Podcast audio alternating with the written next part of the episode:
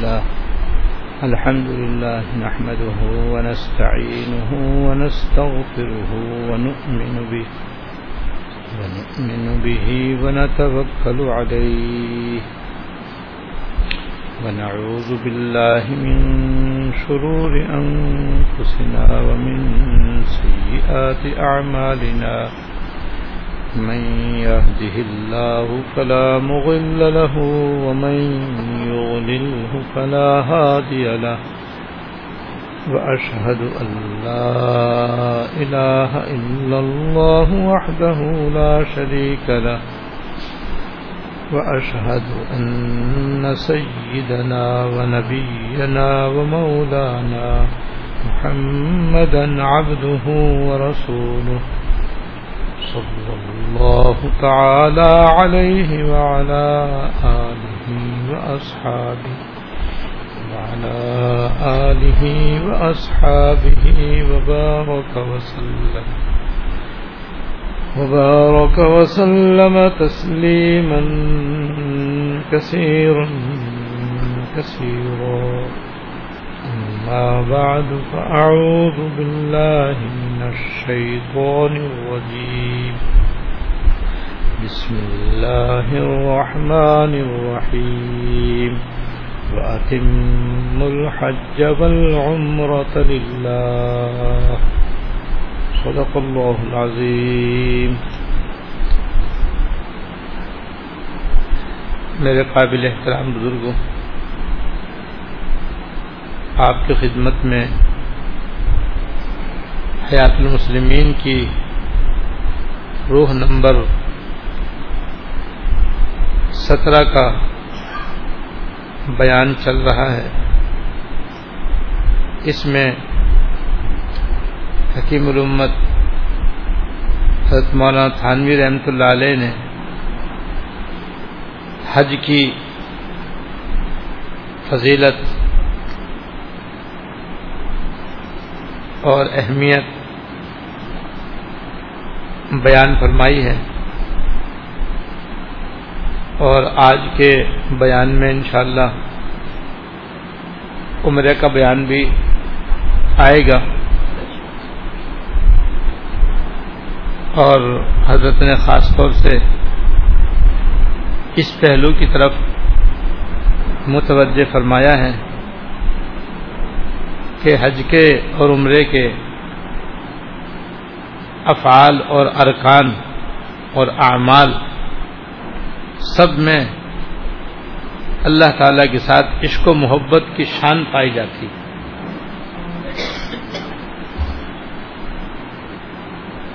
لہذا جو بھی حج کرنے کے لیے جائے یا عمرہ کرنے کے لیے جائے تو اپنے دل میں عشق و محبت کو تازہ کرتے ہوئے جائے، اور اللہ تعالیٰ کے عشق و محبت میں حاضری دے اور ان احکام کو بجا لائے. عشق و محبت کے جذبات کو اس طرح بھی ابھارا جا سکتا ہے کہ حج کے اور عمرے کے اور حرمین شریفین کے فضائل کو بار بار پڑھا جائے اور ان کو تازہ کیا جائے. ان کے پڑھنے سے، تازہ کرنے سے بھی انسان کے دل میں عشق و محبت جوش مارنے لگتا ہے.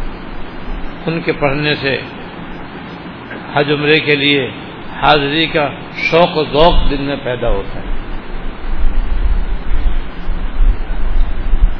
دوسرے،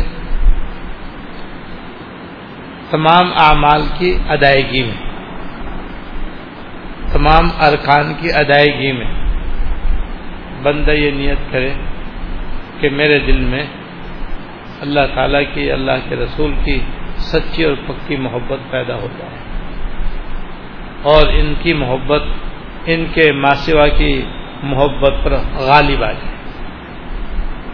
تو نیت میں بھی اللہ پاک نے بڑا اثر رکھا، لہذا جس نیت سے کوئی عمل کیا جائے گا ویسے ہی انشاءاللہ تعالی اثر ہوگا۔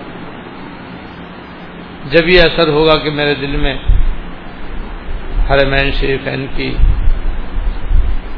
قدر پیدا ہو جائے، ان کی محبت پیدا ہو جائے، ان کی عظمت پیدا ہو جائے، اللہ اس کے رسول کی محبت پیدا ہو جائے، تو انشاءاللہ ایسے ہی ہوگا۔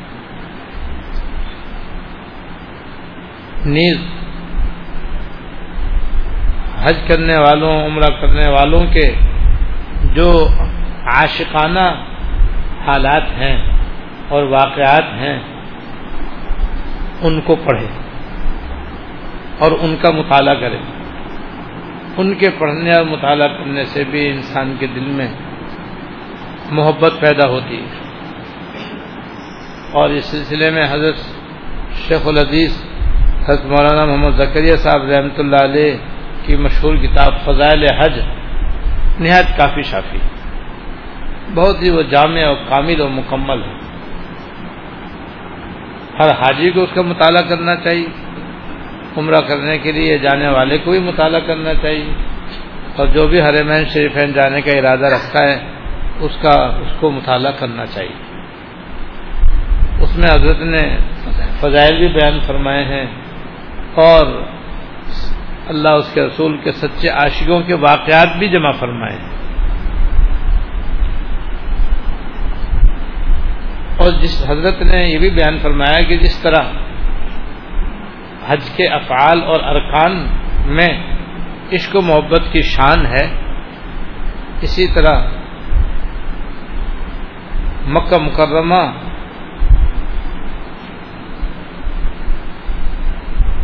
اور جو اس سے قرب و جوار کے علاقے ہیں ان میں بھی عشق و محبت کی شان اللہ پاک نے رکھی،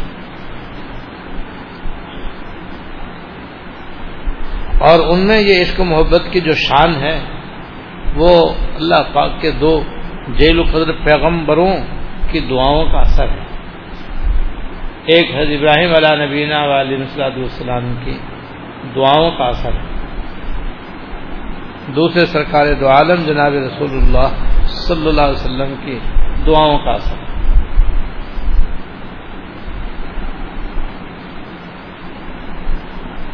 چنانچہ اس روح کا جو آج حصہ پڑھا جائے گا اس میں حتانی رحمۃ اللہ علیہ نے قرآن کریم کی آیات اور چند احادیث مکہ مکرمہ اور اس کے قرب و جوار کے علاقوں میں محبت کی شان کا ذکر فرمایا ہے۔ فرماتے ہیں دعائے ابراہیمی کا اثر، یعنی حضرت ابراہیم علیہ السلام کی دعا کا اثر، اور یہ قرآن کریم کی ایک آیت کا ترجمہ حضرت نے یہاں بیان فرمایا ہے کہ اے ہمارے رب، میں نے اپنی اولاد کو آپ کے محترم گھر کے نزدیک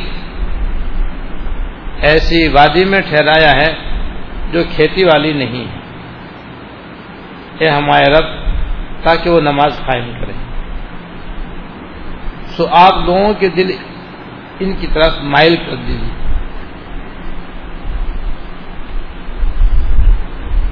یعنی جب حضرت ابراہیم علیہ السلام نے اللہ تعالیٰ کے حکم سے حضرت حاجرہ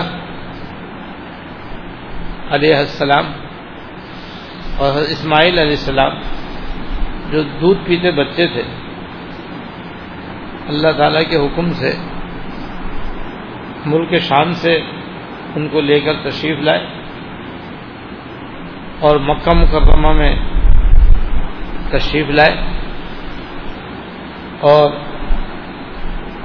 جہاں اس وقت خانہ کعبہ ہے اس وقت خانہ کعبہ اس شکل میں موجود نہیں تھا، کیونکہ حضرت نوح علیہ السلام کے زمانے میں طوفان آنے کی وجہ سے اس کی چھت اور دیواریں سب ختم ہو گئی، اس کی صرف بنیادیں باقی تھیں، اور بنیادوں پر بھی سیلاب کی وجہ سے مٹی بھری ہوئی تھی۔ اور محسوس نہیں ہوتا تھا کہ یہاں خانہ کعبہ تھا. اور جہاں آج زمزم کا کنواں ہے وہاں حضرت ابراہیم علیہ السلام نے حضرت حاجرہ علیہ السلام کو بٹھایا اور حضرت اسماعیل علیہ السلام ان کی گود میں تھے اور ایک کچھ چھوارے کھجوریں اور کچھ پانی مشکیزے میں ان کو دیا اور وہاں بٹھا کر کے چلے گئے. اب دھک و دھک میدان, چاروں طرف پہاڑوں کے سوا کچھ نہیں, کوئی انسان نہیں, دور دور تک انسان نام کی کوئی چیز نہیں, آبادی کا تو تصور ہی نہیں تھا. اور پھر یہ بھی نہیں بتایا کہ بھئی میں تمہیں اس طرح سے یہاں بٹھا کر جا رہا ہوں تو کیوں جا رہا ہوں. حضرت حاجرہ علیہ السلام حیران کہ آپ نے ہمیں یہاں بٹھا دیا اور آپ بغیر کچھ بتائے ایسے ہی تشریف لے جانا ہے. حضرت ابراہیم علیہ السلام کچھ دور گئے تو حضرت حاجرہ علیہ السلام نے ان سے پوچھا کہ کیا آپ اللہ تعالیٰ کے حکم سے مجھ کو یہاں بٹھا کر جا رہے ہیں؟ ہمیں ہاں. وہ بھی ماشاءاللہ حضرت ابراہیم علیہ السلام کی اہلیہ محترمہ, ان کا ایمان بھی اتنا ہی مضبوط تھا تو انہوں نے کہا اذا لا یضیعنا, اب اللہ تعالیٰ ہمیں ضائع نہیں کر رہا. اللہ, جب آپ اللہ کے حکم سے ہمیں یہاں اس لق و دق میدان میں پہاڑوں کے بیچ میں اب بٹھا کر جا رہے تو اللہ کے حکم سے جا رہے تو اللہ پاک اب ہمیں ضائع نہیں کرنا. تو آپ نے پھر آگے چل کر کے یہ دعا کی, یا اللہ میں نے آپ کے محترم گھر کے پاس اپنے بچوں کو میں نے یہاں پر ٹھہرایا ہے, یہاں کہیں کھیتی باڑی نہیں ہوتی, باغات نہیں ہوتی. جو لوگ حج عمرہ کرنا جاتے ہیں ان کو معلوم ہے کہ سارے پہاڑ بالکل خشک اور سیاہ ہیں اور دور دور تک کہیں سبزہ نظر نہیں آتا. اب تو پھر بھی اچھا خاصا جگہ جگہ سبزہ وہاں پر اگا دیا گیا ہے, ورنہ قدرتی طور پر مکہ مکرمہ بالکل ہریالی سے, سبزے سے, باغات سے اور درختوں سے بالکل خالی ہے. اس لیے فرمایا کہ میں ایسی وادی میں ان کو ٹھہرایا جہاں کھیتی نہیں ہوتی, اور میں نے ان کو اس لیے یہاں پہ ٹھہرایا کہ یا اللہ یہ نماز قائم کرو اور آپ لوگوں کے دل ان کی طرف مائل کر دیجیے تاکہ لوگ یہاں پر آئیں. حضرت ابراہیم علیہ السلام کی دعا قبول ہوئی. اور پہلے تو حضرت اسماعیل علیہ السلام کے پاؤں رگڑنے سے زمزم کا کنواں نکلا, اور جب پانی آ گیا تو پانی کے ساتھ سبزہ اور ہریالی بھی ہوتی ہے, تو وہاں پر پرندے بھی آ گئے. پرندے وہاں پہ آنے لگے, اور جب پرندے منڈانے لگے تو دور سے جو قافلے وہاں سے گزرا کرتے تھے انہیں بھی تعجب ہوا کہ بھئی یہاں پر تو کبھی کوئی پرندے ہوتے ہی نہیں تھے, یہاں کیسے پرندے آنے لگے, کوئی نہ کوئی بات ہے. تو وہ جو قریب آئے تو دیکھا ارے ایک عورت ہے, اس کا بچہ ہے, وہ وہاں رہ رہی ہے, اور ساتھ میں کیا کہتے ہیں ایسا بہترین پانی ہے کہ غذا کی غذا اور دوا کی دوا. تو انہوں نے جات لے کر کے وہاں ٹھہرنا شروع کر دیا اور قیام کرنا شروع کر دیا. اس طریقے سے دیکھتے دیکھتے وہاں پر آبادی شروع ہو گئی. اور پھر جب اللہ تعالیٰ کو منظور ہوا کچھ عرصے کے بعد پھر ابراہیم علیہ السلام دوبارہ تشریف لائے تو حضرت اسماعیل علیہ السلام بڑے ہو چکے تھے. پھر اللہ تعالیٰ کی حکم ملا کہ بھائی دوبارہ ہمارا گھر تعمیر کرو. اور حضرت جبرائیل امین نے آ کر کے خانہ کعبہ کی جو بنیادیں تھیں ان کے نشان ڈالے, یہاں سے کھدائی کرو تو اس کی بنیادیں باہر آ جائیں گی انشاءاللہ تعالیٰ, اور اس کے اوپر دیواروں کو تعمیر کرنا آسان ہو جائے. اور جب حضرت نوح علیہ السلام کے زمانے میں طوفان آیا تھا تو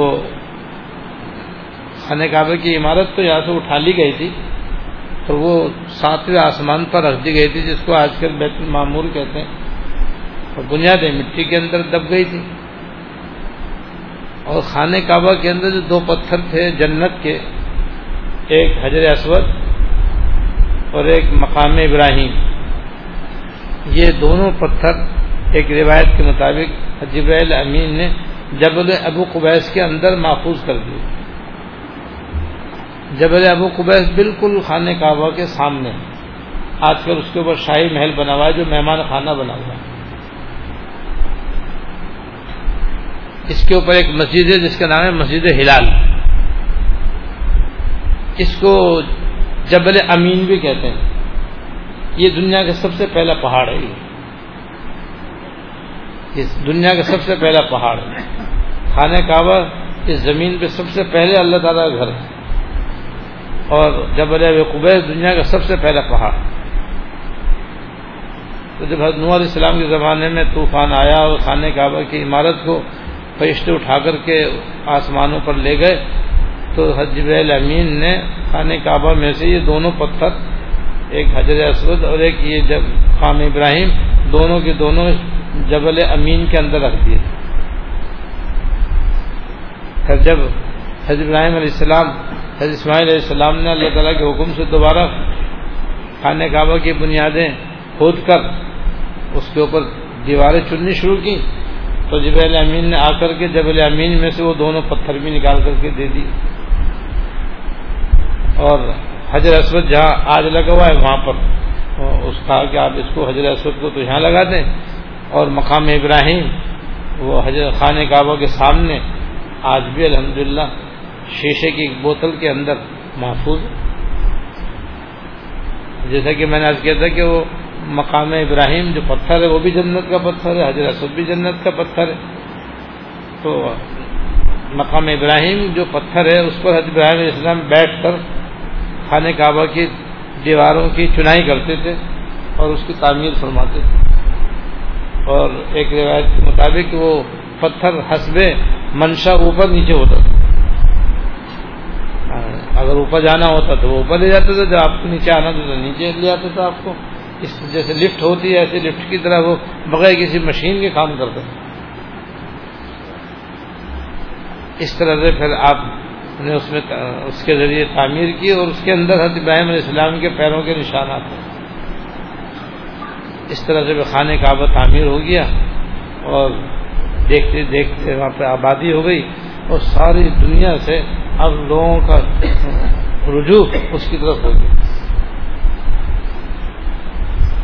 اس طرح سے دنیا کونے کونے سے امیر بھی، غریب بھی، فقیر بھی، مسکین بھی، صحت مند بھی، بیمار بھی، جوان بھی، بچے بھی، بوڑھے بھی، بس جس جس نے لبیک کہی ہے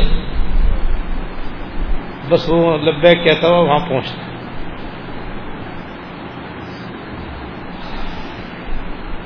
تو یہ حضرت ابراہیم علیہ السلام کی اس شہر اور اللہ تعالیٰ کے گھر کے متعلق ان کی دعا ہے، اور اس دعا کا یہ اثر ہے کہ لوگ وہاں جگ در جگ جاتے ہیں اور اس طرح جاتے ہیں، ایسے پروانہ وار جاتے ہیں کہ خانہ کعبہ میں جب بھی جاؤ طواف ہوتا ہوا نظر آتا ہے۔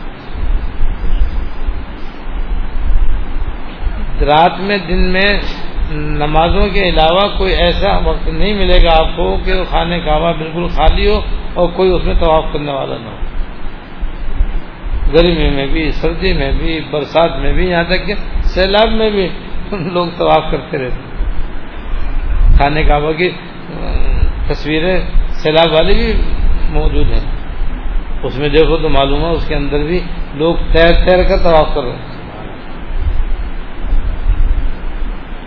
حضرت امام غزالی رحمۃ اللہ علیہ نے فرمایا، ایک جگہ لکھا ہے کہ میں نے ایک مرتبہ یہ کوشش کی کہ میں ایسے وقت میں خانہ کعبہ کے طواف کے لیے جاؤں کہ کوئی اور طواف نہ کروں،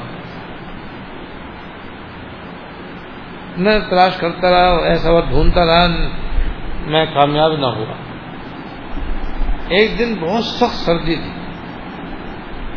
کڑاکے کی سردی پڑ رہی، ایسی سردی مکہ مکرمہ میں کم پڑتی، زیادہ تر تو وہاں موسم درمیانہ رہتا۔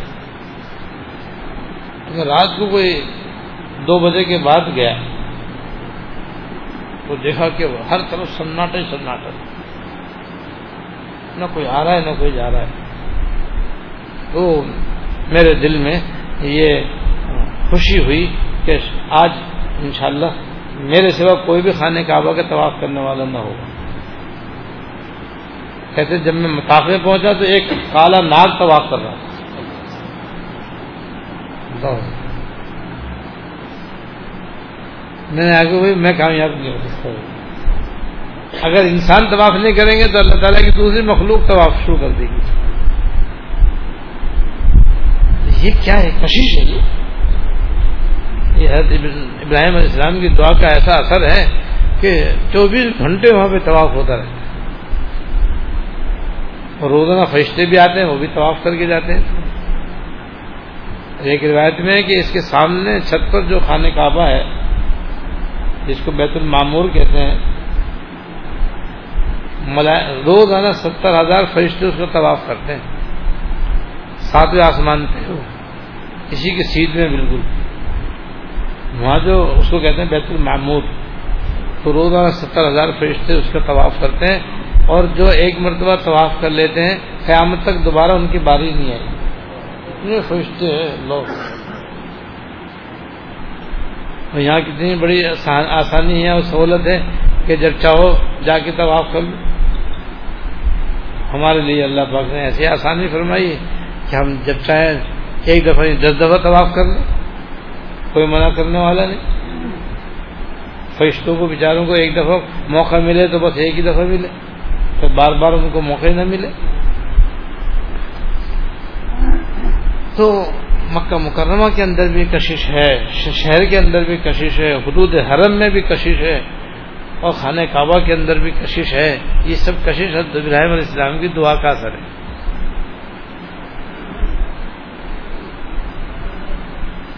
تو حضرت ثانی رحمۃ اللہ علیہ فرماتے ہیں حضرت ابراہیم علیہ السلام کی دعا کا اثر آنکھوں سے نظر آتا ہے.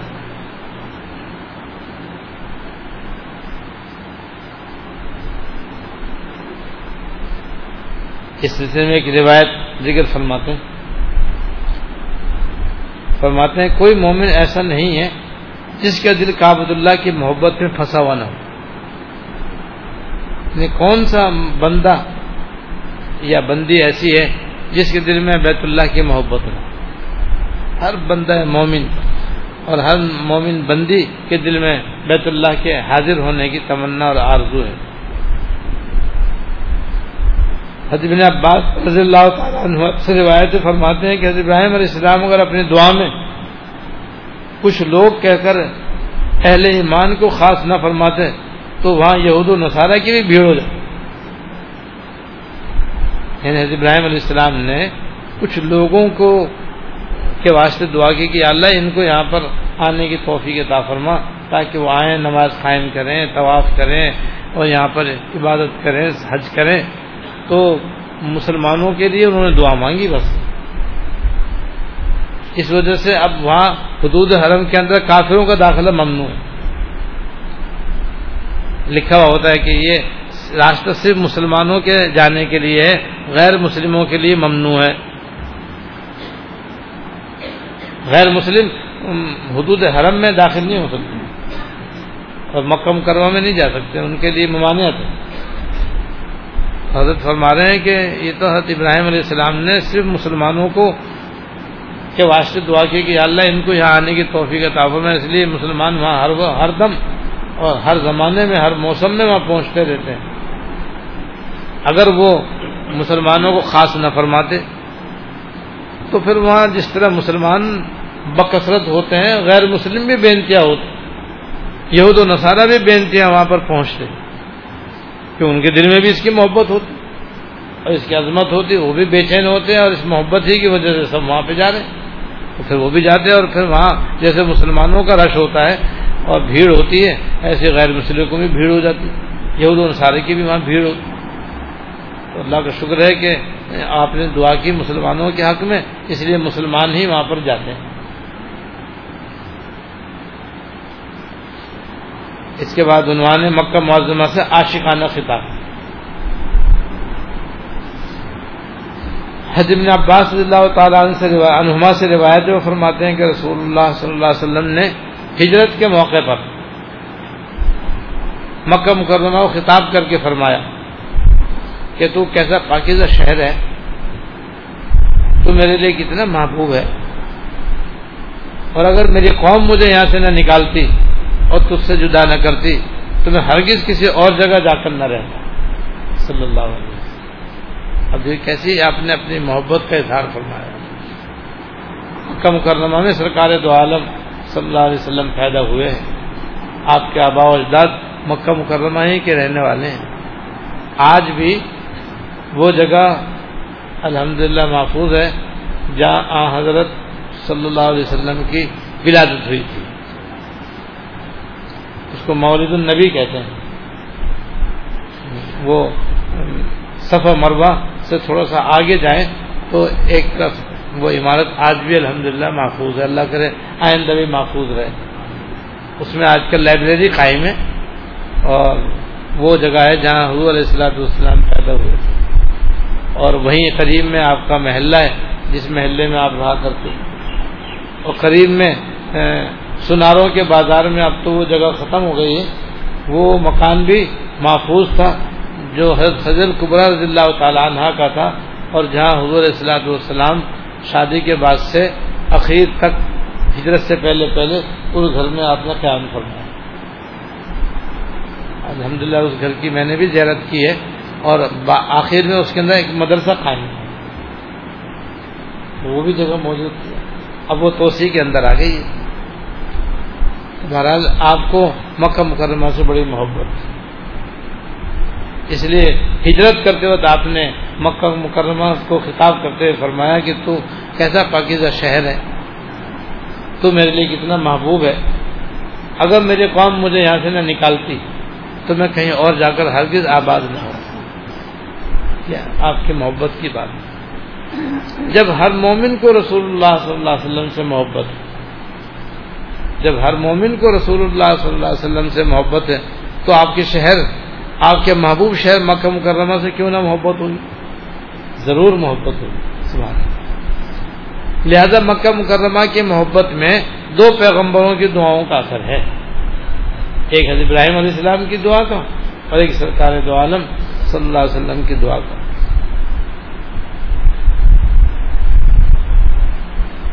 غرض کے جگہ کے ساتھ بھی محبت وابستہ ہے، اور ارکان حج کے ساتھ بھی محبت وابستہ ہے، ارکان عمرہ کے ساتھ بھی محبت وابستہ ہے، تو وہ یہ سفر بھی سارا عشق و محبت کا ہے، اور ارکان بھی سارے عشق و محبت کے ہیں، اور جگہ بھی ساری عشق و محبت کی ہے، اور وہ اللہ اس کے رسول کی محبت۔ اللہ تعالیٰ ہم سب کو نصیب فرمائے۔ حضرت رحمۃ اللہ علیہ فرماتے ہیں کہ یہ تو حج اور مقام حج کی دینی فضیلت ہوگی جو آپ کے سامنے بیان ہو رہی ہے۔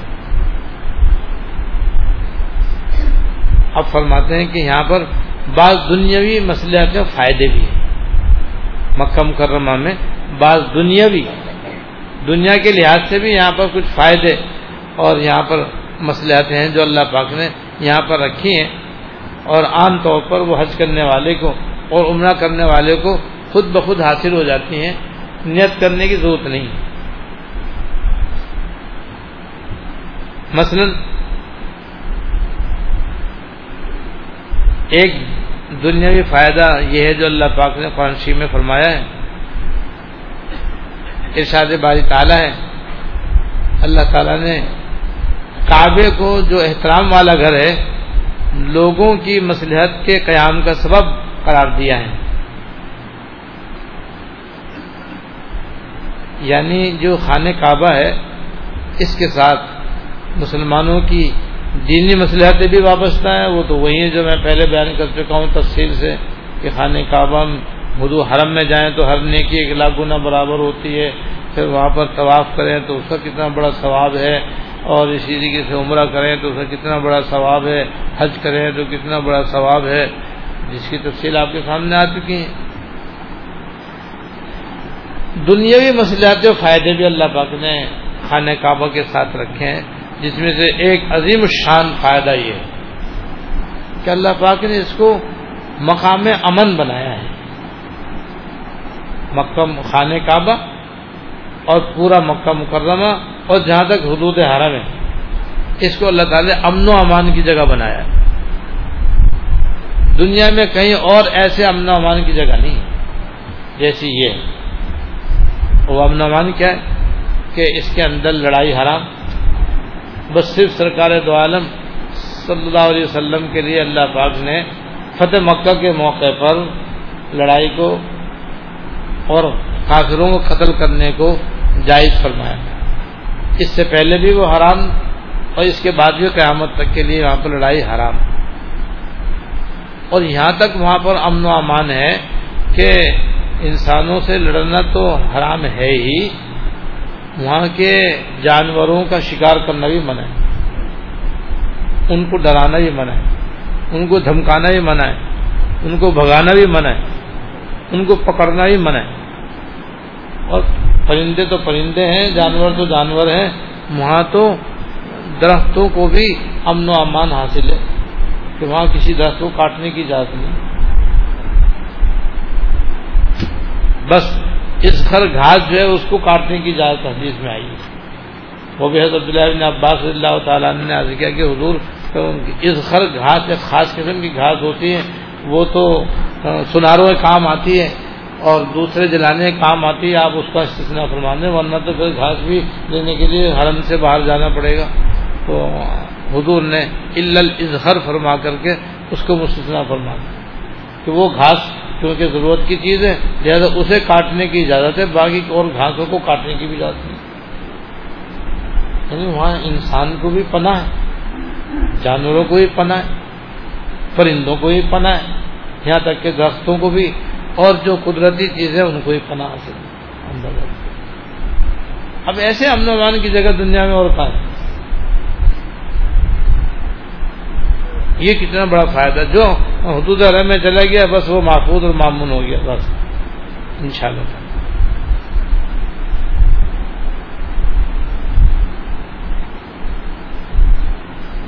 اور دوسرا اہم فائدہ یہ ہے کہ ہر سال وہاں پر ساری دنیا سے مسلمانوں کا اجتماع ہوتا ہے, اور اب تو وہی سارے سال عمرہ ہوتا رہتا ہے, اور عمرے کے اندر بھی اب تو حج کا سا سما ہوتا ہے.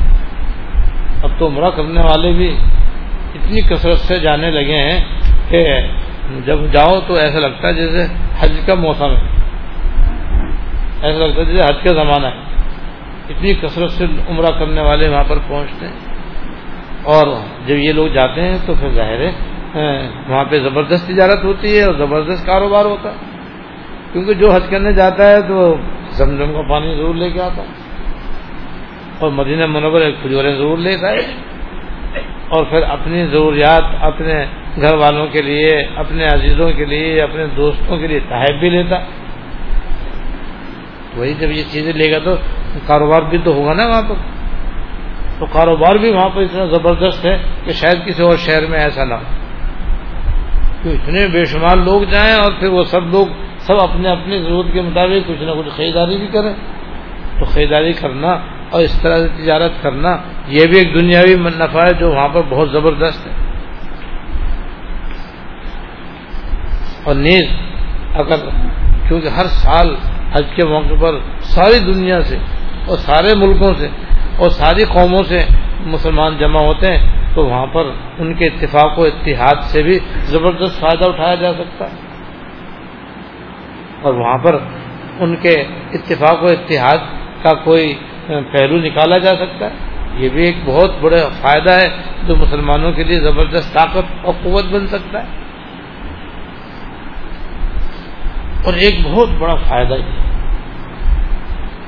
کہ جب تک خانہ کعبہ قائم ہے قیامت برپا نہیں. جب تک خانہ کعبہ قائم ہے اس وقت تک قیامت قائم نہیں ہوگی. جب خانہ کعبہ نہ رہے گا تو پھر قیامت کی برپا ہو جائے گی. چرچا جس میں آتا ہے کہ خانہ کعبہ کو ایک حبشے کا رہنے والا کالا کلوٹا چھوٹے قد والا اور چوڑی پنڈیوں والا جیسے کمان ہوتی ہے نا گول, اس کی اس طریقے سے پنڈیاں ہوں گی جس کو پھڈا کہتے ہیں اردو کے اندر. پھڈا آدمی جو ہوگا وہ خانہ کعبہ کے ایک ایک پتھر کو نیچے گرائے گا اور یہ بالکل قیامت کے قریب ہوا جب کوئی اللہ اللہ کرنے والا نہ ہوگا، کوئی اللہ کا نام لینے والا نہ ہوگا، تو اس وقت یہ آدمی خانہ کعبہ کے اوپر چڑھے گا اور اس کے ایک ایک پتھر کو نیچے گرا کر کے خانہ کعبہ کی دیواریں ختم کر دے گا، اور خانہ کعبہ کی یہ عمارت گر جائے گی اور ختم ہو جائے گی، اور بس پھر قیامت آ جائے گی. اور جب تک یہ اس حالت میں ہے جیسے کہ فی الحال ہے کہ اس کے اندر نمازیں بھی ہو رہی ہیں، اذانیں بھی ہو رہی ہیں، اقامتیں بھی ہو رہی ہیں، طواف بھی ہو رہا ہے، سعی بھی ہو رہی ہے، دعائیں بھی ہو رہی ہیں، اعتکاف بھی ہو رہا ہے، اور خانہ کعبہ خوب آفتاب و مہتاب کی طرح روشن اور آباد ہے، قیامت نہیں آ سکتی. تو یہ خانہ کعبہ تو اس کائنات کے بقا کا ذریعہ بنا ہوا ہے، اس سے بڑا اور کیا فائدہ ہوگا؟ اس سے بڑا نفع ہمارے لیے کیا ہو سکتا ہے؟ کہ جب تک خانہ کعبہ قائم ہے اس وقت تک دنیا قائم ہے، جس دن یہ ختم ہوگا اس دن دنیا ختم کر دی جائے گی. یہ بڑے بڑے فائدے اللہ پاک نے وہاں پر رکھے ہیں. اور بعض علماء نے اور بھی کچھ فوائد خانہ کعبہ مکہ مکرمہ کے بیان فرمائے. فی آیاتم بیناتم مقام ابراہیم، کہ وہاں پر کھلی کھلی نشانیاں اللہ تعالیٰ کی قدرت کی، جس میں سے ایک مقام ابراہیم بھی ہے کہ وہ جنت کا پتھر ہے، حجر اسود بھی ہے جو کہ جنت کا پتھر ہے، تو معمولی نشانی نہیں ہے، اللہ تعالیٰ کی بہت بڑی نشانی ہے. اور پھر وہاں جا کر کے اللہ تعالیٰ کی قدرت نظر آتی ہے کہ بیت اللہ کا بھی طواف ہو رہا ہے، اور صحیح دیکھو تو جناب لوگ مردانہ وار کیا کہتے ہیں صحیح کرنے میں لگے ہوئے ہیں، عورتیں بھی، بچے بھی، بوڑھے بھی، بس مسا کو دیکھو تو بس ماشاءاللہ آبادی آباد.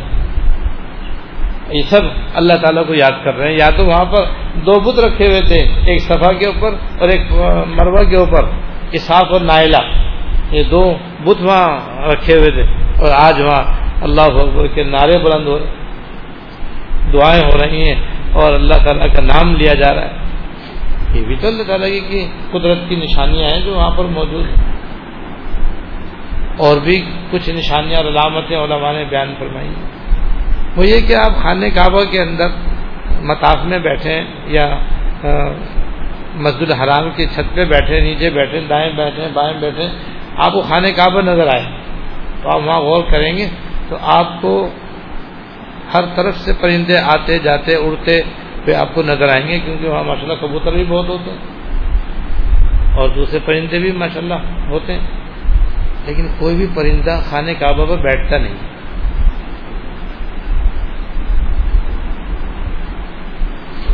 آپ غور کریں گے تو کبھی آپ کو پرندہ خانہ کعبہ بیٹھا ہوا نظر نہیں آئے گا. ان کے دل میں بھی احترام ادب ہے، یہ بھی عجیب بات ہے. حالانکہ وہ جگہ تو خانہ کعبہ تو زمین سے بہت اونچا ہے. اب تو خیر اس کے ارد گرد عارضی طور پر طواف کی جگہ بنا دی گئی ہے تو اس وجہ سے ہو سکتا ہے نہ بیٹھیں، لیکن جب یہ نہیں تھا تب بھی تو خانہ کعبہ تھا اس وقت. سبھی دیکھنے والوں کا یہ مشاہدہ ہے کہ بھئی اس پہ کبھی پرندہ بیٹھتا نہیں، ایک بات. دوسری بات یہ کہ وہ اڑتے ہیں تو غیر پرندے تو ماشاءاللہ نہایت تیزی کے ساتھ اڑتے ہیں. جب اڑتے ہیں نا تو خانہ کعبہ کے اوپر سے نہیں جاتے، دائیں طرف سے مڑ جائیں گے، بائیں طرف سے مڑ جائیں گے. کیسا ادب اللہ نے ان کے دل میں رکھا. وہ بھی جانتے ہیں کہ اللہ پاک کا محترم گھر ہے تو وہ بھی اس کا احترام کرتے ہیں اور ادب کرتے ہیں. اور ایک نشانی علماء نے یہ بیان فرمائی ہے خانہ کعبہ کے اندر کہ مکہ مکرمہ میں اگر آپ بچا ہوا کھانا باہر رکھیں گے نا کبھی اس میں بدبو پیدا نہیں ہوگی.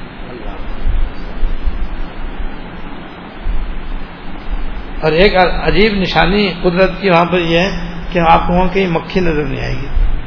مچھر تو ہوں گے اسپیشل، لیکن مکھی نظر نہیں آئے گی وہاں پر. یہ بھی عجیب قدرت کی نشانی ہے کہ وہ مکھی آپ کو حج میں مینا کے اندر دیکھو کتنے حاجی ہوتے ہیں، وہ کتنی کھانے پینے کی چیزیں وہاں پر بے تحاشا ہوتی ہیں، اور جناب راستے بھی کچرے سے بھرے ہوئے ہوتے ہیں، مگر مکھیاں کہیں نظر نہیں آئیں گی آپ کو.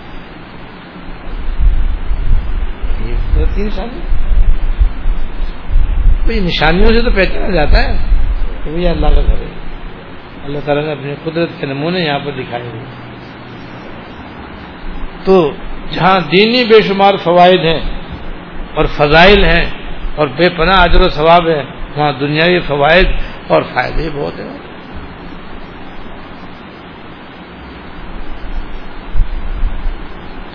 اور دوسرے ایک عجیب و غریب امن کی بات وہاں پر یہ بھی نظر آتی ہے کہ آپ جان جانتے ہیں کہ ساری دنیا کے مختلف خطوں سے لوگ وہاں پہنچتے ہیں، جو ایک دوسرے کی زبان نہیں جانتے، ایک دوسرے کو رنگ ایک دوسرے کا رنگ الگ الگ ہے، چہرے الگ الگ ہے، لباس پوشاک الگ الگ ہے، کھانے پینے کا انداز سب کا الگ الگ ہے. سب کی ساری ضروریات مکہ مکرمہ میں ہر وقت دستیاب ہے. یہ کیسی حیرت ناک بات ہے. حج میں بھی دیکھ لو، عمرے میں دیکھ لو، کبھی کوئی یہ نہیں کہا کہ بھائی مارکیٹ میں کھانا ختم ہو گیا، بھائی اب دودھ نہیں مل رہا، بھائی اب چائے ختم ہو گئی، اب نہیں مل رہی، روٹی بند ہو گئی، بھائی اب ملتی نہیں ہے، بھائی اتنے سارے آدمی آ گئے ساری روٹی کھا گئے، اب روٹی ووٹی ختم ہو گئی. لاکھوں جی بیس بیس لاکھ تیس تیس لاکھ حاجی میں جاتے ہیں بھائی، تو مکہ مکرمہ میں ہوں، مینا میں ہوں، مزدلفے میں ہوں، عرفات میں ہوں، سب کو پورا کھانے کو ملتا ہے. اور کبھی کسی وقت کسی کو کسی اسٹور پر جایا اور یہ کہا جائے کہ بھائی چیزیں ختم ہو گئی. ہمارے یہاں تو یہ بہت ہو سکتا ہے، اور ذرا سے بھی کوئی بڑا اجتماع ہو جائے سب کچھ ختم ہو گئی، بھوکے مرو، نہ سواری ملے نہ کھانے کو ملے. یہاں ذرا سے چھوٹے موٹے جلسوں میں یہ ہو جاتا ہے. اور وہاں لاکھوں کا مجمع ہے بھائی، اور وہ ایک دن نہیں رہتا، اچھا خاصا دن وہاں پہ وہ گزارتے ہیں، لیکن سب کو فراوانے کے ساتھ اللہ تعالیٰ کھانے کو بھی دیتے ہیں، پینے کو بھی دیتے ہیں، پہننے کو بھی دیتے ہیں، رہنے کو بھی جگہ دیتے ہیں. یہ بھی اللہ تعالیٰ کی قدرت کے نمونوں میں سے ایک نمونہ ہے، اور یہ دنیائی فوائد میں سے بہت بڑا فائدہ ہے. ایسے ایک عجیب و غریب نشانی اور علامت وہاں پر امن و امان کی یہ ہے کہ اتنے سارے آدمی جہاں جمع ہوں تو وہاں تو پتہ نہیں لڑائی کا کیا عالم ہو، پتہ نہیں کتنے جھگڑے ہوں اور کتنے قتل ہوں اور کتنے کیا کہتے ہیں لوٹ مار ہو اور کس طرح چوری ڈکیتی ہو، وہاں کچھ بھی نہیں ہوتا. جتنے بھی حج کرنے والے عمرہ کرنے والے جاتے ہیں ان کا تو مشاہدہ ہوتا ہے کہ اگر انہوں نے حرم میں کہیں کوئی چیز رکھی ہے تو دوسرے دن وہیں رکھی ہوئی ملے گی.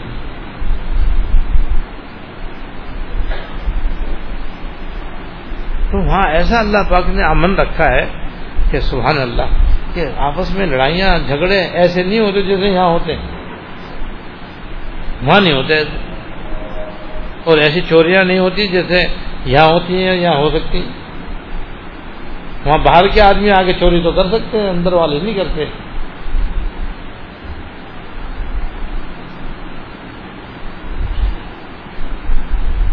ایسے ہی وہاں پر گناہوں کا صدور بھی اتنے بڑے اجتماع میں نہ جانے کتنا ہو، کیسے ہو.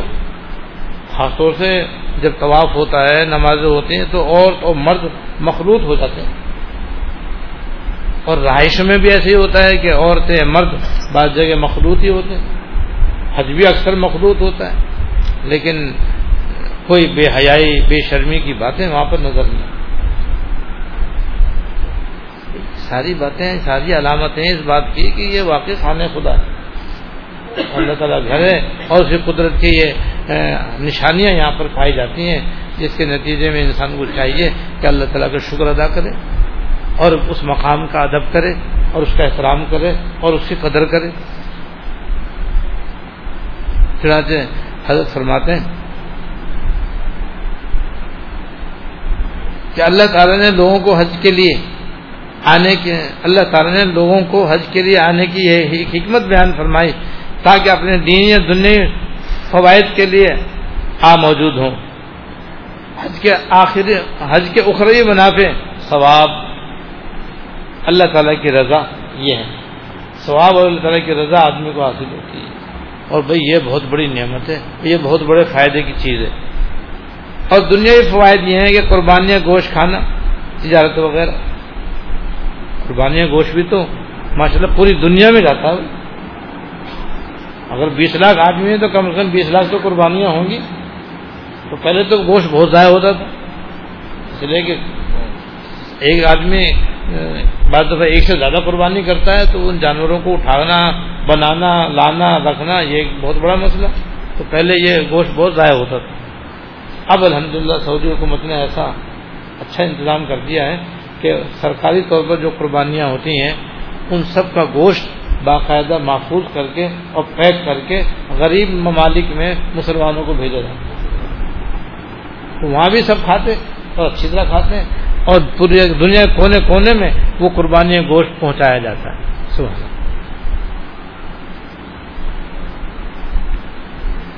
سبحان اللہ. تو یہ دنیاوی فائدے بھی ہیں جو اللہ پاک نے وہاں پر رکھے ہیں. غرض کے خانہ کعبہ ایسا اللہ تعالیٰ کا محبوب اور پیارا گھر ہے جہاں دینی منافع اور فوائد بھی بے شمار و بے حساب ہیں، اور دنیاوی منافع اور فوائد بھی بے شمار بے حساب ہیں. لہذا اللہ تعالیٰ سے وہاں کی محبت بھی مانگنی چاہیے، وہاں کی حاضری مانگنی چاہیے، اور اللہ تعالیٰ سے دعا کرنی چاہیے کہ اللہ تعالیٰ بار بار وہاں کی مقبول حاضری نصیب فرمائے، اور وہاں کا ادب کرنا چاہیے، وہاں کی قدر کرنی چاہیے. اللہ تو اللہ تعالیٰ توفیق عطا فرمائے. واقع دعوانا الحمد للہ.